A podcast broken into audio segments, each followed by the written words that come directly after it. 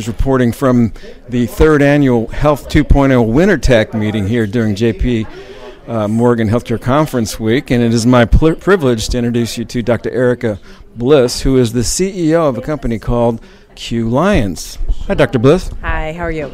Doing great. So, first up, tell us about Qliance. What's the company about? So, Qliance is what we call a direct primary care practice. We do exclusively primary care, and the basic notion is that we've gotten rid of the fee for service basis uh, for payment for primary care and instead replaced it with a periodic payment, monthly payment. Um, and we don't bill insurance for for what we do. And what that allows us to do is actually sort of revitalize what primary care is supposed to do. We take care of a little bit smaller number of patients than a typical doctor. We spend more time with them, um, and we have the freedom to care for them in whatever venue we need to in, in order to build and maintain the relationship with the patient. So we have in-office visits that are extended, half an hour to an hour typically. We can do phone visits, we can do email, we can do video, chat, whatever. You know, any. Uh, I always joke smoke signals if we need to. You know, whatever we, we tell our providers and staff, do whatever it takes to take care of the patient. That's really their job. And um, what we found is that it really creates a trust, a, a very trusting bond with the patient and the practice, not only their doctor, and they're able to really manage their care much better and, and keep a lot of the care at the primary care level that really belongs there. So, direct practice, uh, is that anything like a concierge or a retainer medicine model? So, direct primary care grew out of the concierge world, and the motivation for us to start Qliance 10 years ago was you know, why should some people get very personalized relationship based care and other people shouldn't? Let's see if we can democratize this and, you know, bring it down to a lower price point, get it out to the mass market, and test this to see how it works. And um, so the some of the concepts in concierge medicine, like you know, increased attention to the individual patient, having more of a direct relationship with them, et cetera, um, really building on the relationship. That's th- those things remain. Um, but this is differs in the sense that it's always a periodic fee. Sometimes concierge is a fee on top of fee for service, so they're not really breaking out of the same incentive structure that the fee for service world has. So, comprehensive primary care, so we're at risk for primary care services only? Correct. And when we say risk, you know, it's it's pretty limited risk. You know, primary care is a pretty well-defined basket of services, and we're never going to be doing cancer treatments or, you know, well, I take that back. Cancer is gonna, treatments are going to change a lot over the next few years, so we may be doing that. But you know, we're not going to be doing hospital care or bone marrow transplants or that kind of thing. So it's a pretty predictable set of activities that we're going to do. So um, you know we can we can easily structure the business to support the care model, uh, so that we can be available to our patients and get them what they need. And how do you work with specialists or ancillary services or hospitalizations? We work with specialists and hospitals just like anybody else does. So, um, part of our mantra is that primary care is a predictable, low cost, desirable event, not something you would insure. Um, advanced care, all those hopefully you know bad things that hopefully hopefully don't happen to us um, are things you want to have insurance for so you don't get wiped out financially. Um, so you know we have to deal with the insurance companies on behalf of our patients when we refer them to specialists or hospitals. Um, so we do try to get people into specialists that are within their network and uh, we don't want to impose additional costs on them. Um, but we do kind of curate the specialist community um, on behalf of our patients and we try to send them to people who really um, respect the role of us as the primary care provider who will treat our patients very well and you know, most importantly, give them great care. Um, same thing with hospitals. We send them to whatever hospital is the right place for them to go that is within their network. Um, some hospitals are better at some things than others, you know, so we try to get people navigated to the right place. And then we just monitor what happens. We close the loop. We bring them back home to primary care, um, hopefully with their problem solved. So, direct practice at some level is a disintermediation play in terms of an insurance company or a third party payer. How are you finding the acceptance for your model in the marketplace? And give us a footprint essentially of Qliance in the state of Washington. So, I'll start with the footprint and work back from there. Uh, we have six clinics in the Puget Sound area, and uh, we have about 25,000 patients. Um, we have about 15 providers spread amongst that uh, range. Um, and we do actually work with an insurance company. Um, it's a Medicaid managed care company in Washington state. And through them, we do Medicaid and also exchange uh, population care. Um, they were they were the first insurance company to really get it that this could really be to their benefit. And they've seen that we've saved them a lot of money, that we've been able to raise the level of quality of care for these folks, um, and that their members who come to us have a very high degree of satisfaction with, with both us and the plan. Um, it's been i'm talking i've been talking to other insurance companies for a long long time um, there seem to be a lot of barriers in the way for the traditional and commercial insurers to do this and it's kind of interesting i think on the one hand they understand the value of what we do and they really want to do it but it creates a whole bunch of problems for them not the least of which is technological problems because their systems don't support paying in this model um, and um, and just sort of structural and and um, priority, priority problems. So, for example, we were kind of getting somewhere right before the ACA was implemented, but then when ACA came about, the amount of restructuring and regulatory requirements and all that that they had to deal with put all the innovative stuff on the back burner. So um, there's been this sort of like opening and then closing and then opening and closing effect, um, which is more driven by the bigger um, healthcare environment and, and, economic environment than anything else. Um, you know, I think they used to see us as a threat, and I think now they see us as a potential partner. But how to how to get comfortable with that and get there, uh, they're not quite there. I think what's going to happen is what we're starting to see happen is that um, sort of off-brand or you know sort of non-traditional insurance companies that have not been in the healthcare space for um, most of their existence are getting into it. Because they're under they have the flexibility and they're understanding the opportunity to build plans around direct primary care uh, that will take advantage of that and they can price it at about 15% lower than a typical plan. So i'm seeing those come in. We're starting to work with one ourselves. Um, and i think once it's kind of like every industry right? You know if an industry gets so stuck and so bureaucratized in place, and it's making money the way it's doing things, there's not a lot of reason for it to change. Um, so it's a big lift for them to say, we're going to do something very innovative because they're taking a big risk. And the people in charge of that don't want to get their heads cut off, right, if it goes badly. These other companies, it's brand new for them, right? So why not? It's a new line of business potentially, and they've got nothing to lose. Um, so those are the ones that are going to come in and do the innovation and force the rest of the market to come along that's how I see this happening. So you're having conversations with insurance companies, health plans, and hasn't yet yielded fruit per se, other than maybe what you're doing on the Medicaid side. Do you what what's the trajectory here? Do you see yourself becoming an HMO light of sorts, Medicare Advantage? Uh, are you going to assume more risk, actually manage a network, uh, or are you going to stay pretty much a direct practice? I can't say for sure. I think you know our mantra as a company, our philosophy as a company is that anything that helps improve access to quality of experience with primary care and the goals of primary care, we're in. So, whether that's technology or delivery system or partnerships or whatever, we're going to do it. So, um, you know, early on in the direct primary care movement, it was pretty insurance companies were anathema to what we did. And there was very much this standoff between the two. But we're very opportunistic and practical, and we just want to get the job done. So if there's an insurance company that will partner with us and do an experiment and see if we can make it work, we'll do that. So um, I can't tell you what this is going to look like in five or ten years because I, I think nobody can really predict what our healthcare system is going to look like. But um, we will I think we'll continue to do those kinds of partnerships and just kind of run it like a horse race. Whatever takes off the most, um, that may be the way that we turn this.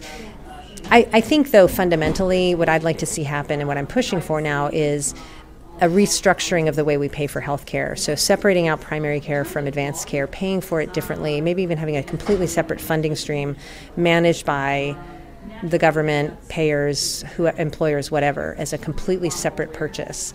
Um, obviously, the two parts of the system work together and need to be aligned with each other, but we should be ideally, I mean, I think it would be great to have a universal, continuous primary care benefit in this country where nobody ever loses their primary care coverage. You know, I, I mean, hopefully they'd never lose their advanced care insurance coverage either, but at the very least, as a country, we should be able to make sure that everybody always has access to primary care because that's how you solve excess ER visits. That's how you solve unnecessary hospitalizations, unnecessary specialist visits, unnecessary radiology studies, is having continuous, constant access to good primary care.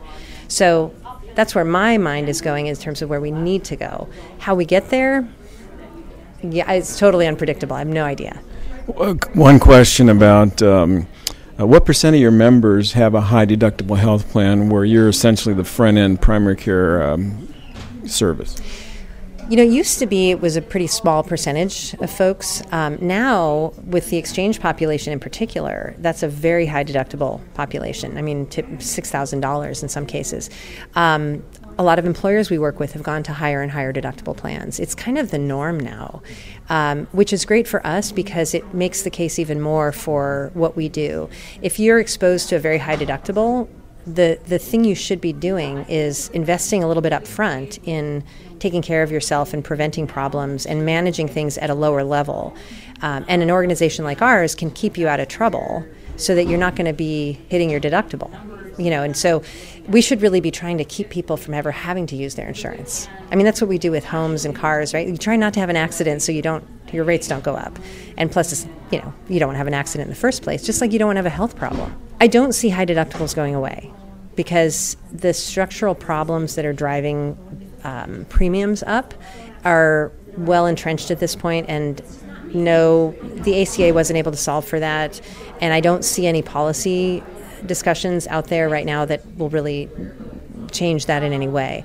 Um, care continues to get more expensive. It continues to be unmanaged, and until we fix that, insurance is just going to get more and more expensive. That's what it does when there's too much utilization. Is they have to raise the premiums and raise the deductibles and jimmy all that to to protect the bottom line of the insurance company, which is their business, by the way. You know, it's there's nothing wrong with that. If we're going to assign them the job of insuring health care, they're going to have to manage risk. So, I, it, it's just it's a predictable outcome at this point. And 10 years in, do you have maybe some metrics you can highlight in terms sure. of outcomes, cost, impact, quality, uh, user satisfaction? Absolutely. Um, we've seen in, I'd say overall, that we can drive down the total cost of care by about 20%. And that's without a lot of cooperation from the system. That's with having to navigate a very messy, broken system. Um, so it's inefficient, it's difficult, it's costly on you know on our scale. But we do it and we make it work, and that drives it down about 20%. I think that there's much more savings to be had, Thir- you know, another 10 to 20% easily. Um, but you know, we need a little give and take from the system. We need to kind of have have some things change before we're going to be able to get to that on a consistent basis. Um, but you know, nobody's saving 20% out there except for some of our more innovative models. You know, like our company and other companies out there. Um, on the patient experience side, um, we do a modification of a nationally validated survey. Um, we just don't make do the whole thing because it's too long. But on the key things that people talk about, like communication, did you understand what your doctor told you, and you know, did they tell you what you want, needed to know in a way that you could understand. Um, were you taken care of in a timely manner? Whatever that means to you. Um, were the staff respectful to you? Did they help you? Um, you know, could you get in when you needed to? All that kind of thing.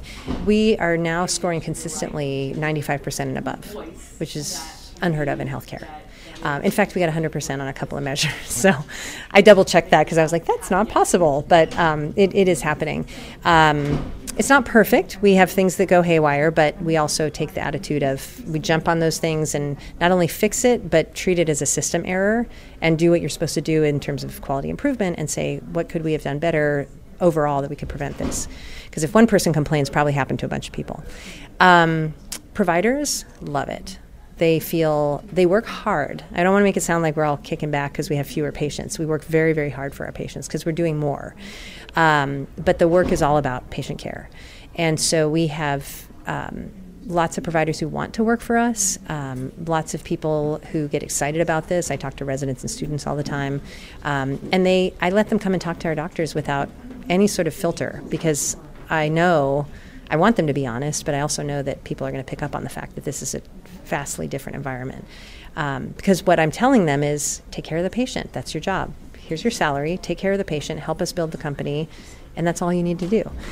Um, from a quality perspective, we've more recently been able to really get some hard data there. I always say to people, the biggest measure of quality that we should really be focusing on in this country right now is how many hospital days per thousand. So we've found that we can reduce hospital days, depending on the population, between 40 and 60 percent which any one of, you know, CareMore, Iora, all those companies will tell you they do the same thing. And it's because we can spend enough time to do the right thing for the patient, we can close the loops, and we can follow up with them. So we nip problems in the bud before they happen. Now, some of that is training patients to call us first and not wait until the problem is a bigger problem. And once they understand that, they're motivated to let us know, hey, I think I might have a problem. You know, and that's all we need. Then we can take it from there. Um, so, you know, when I've talked to folks at Centers for Medicare and Medicaid Services and said, who've asked, what do you think of our quality measures? And I've said, I don't think they're very good. I think you're missing the point here.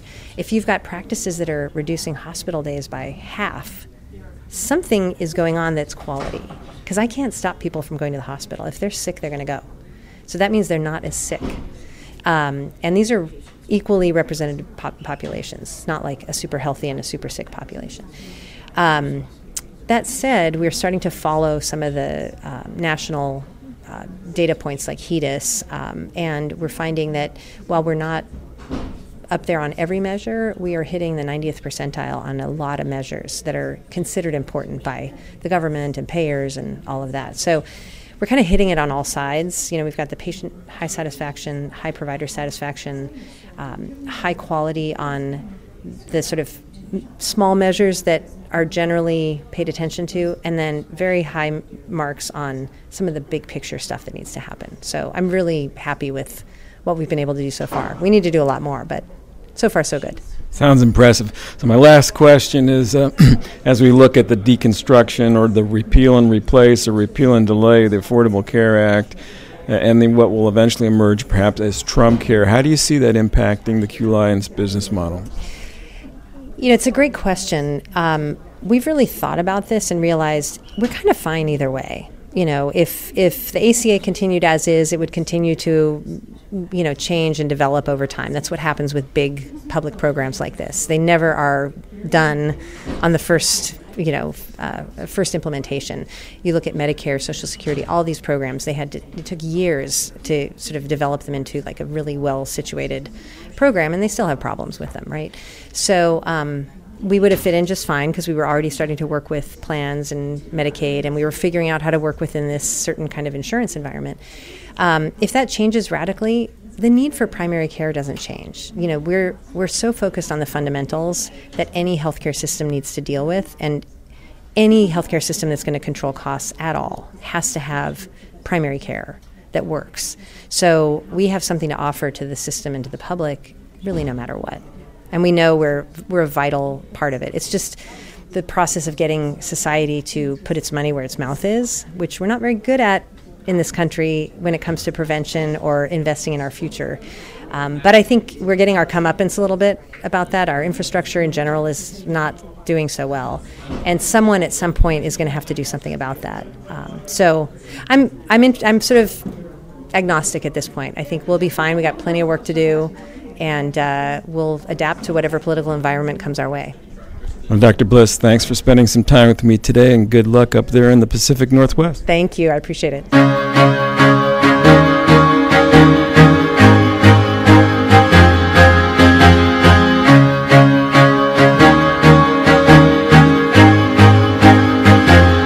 I used to rule the world. Seas would rise when I gave the word. Now in the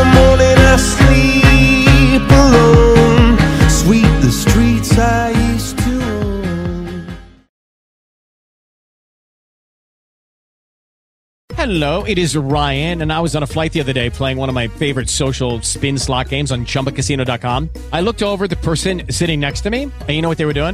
They were also playing Chumba Casino. Coincidence? I think not. Everybody's loving having fun with it. Chumba Casino is home to hundreds of casino style games that you can play for free anytime, anywhere even at 30,000 feet. So sign up now at ChumbaCasino.com to claim your free welcome bonus. That's ChumbaCasino.com and live the Chumba life. No purchase necessary. Group. Void prohibited by law. See terms and conditions. 18 plus.